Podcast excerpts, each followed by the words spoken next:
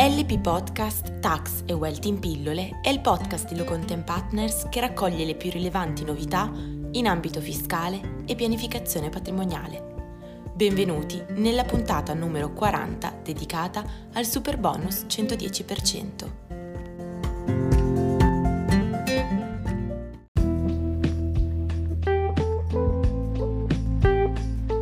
Ecco il primo quesito. Sono un libero professionista, nella specie un ingegnere, e sto progettando un intervento di demolizione e ricostruzione di tre unità collabenti intestate ciascuna a tre fratelli.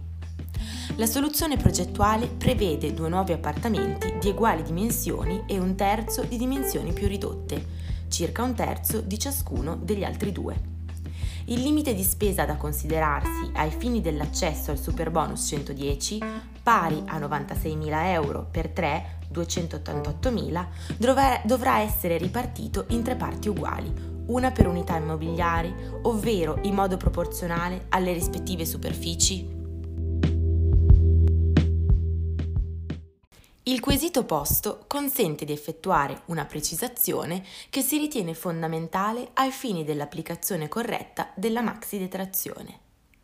Come infatti all'uopo chiarito dalla circolare ministeriale 24E 2020, il limite di spesa ammesso alla detrazione riguarda il singolo immobile.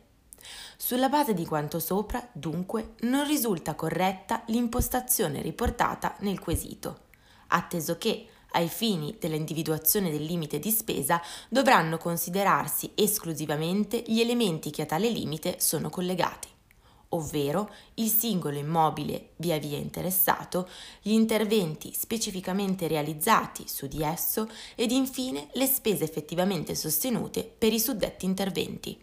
Il limite di spesa, cioè essendo direttamente ed esclusivamente collegato al singolo immobile al quale le relative spese sostenute si riferiscono, andrà individuato con riferimento a ciascun immobile interessato.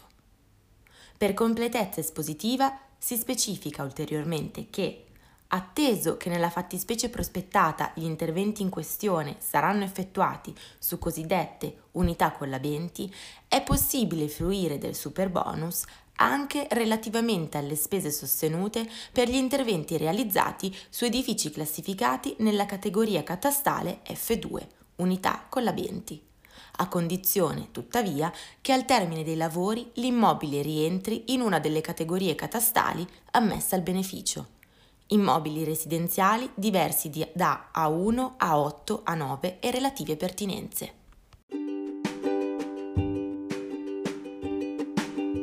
Passiamo al quesito successivo.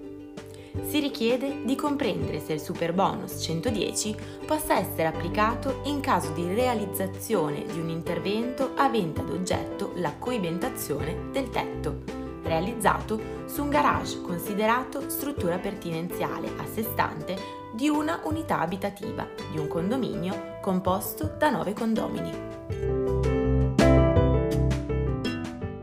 Come chiarito dall'Agenzia delle Entrate, rientra nel perimetro oggettivo della misura agevolativa da Superbonus 110 il sostenimento di spese relative a taluni specifici interventi finalizzati alla riqualificazione energetica e all'adozione di misure antisismiche degli edifici, cosiddetti interventi trainanti, nonché ad ulteriori interventi realizzati congiuntamente ai primi, cosiddetti interventi trainati, effettuati su parti comuni di edifici residenziali in condominio, sia trainanti sia trainati, su edifici e residenziali unifamiliari e relative pertinenze, sia trainanti sia trainati, su unità immobiliari residenziali funzionalmente indipendenti e con uno o più accessi autonomi dall'esterno sita all'interno di edifici plurifamiliari e relative pertinenze, sia trainanti sia trainati su singole unità immobiliari residenziali e relative pertinenze all'interno di edifici in condominio,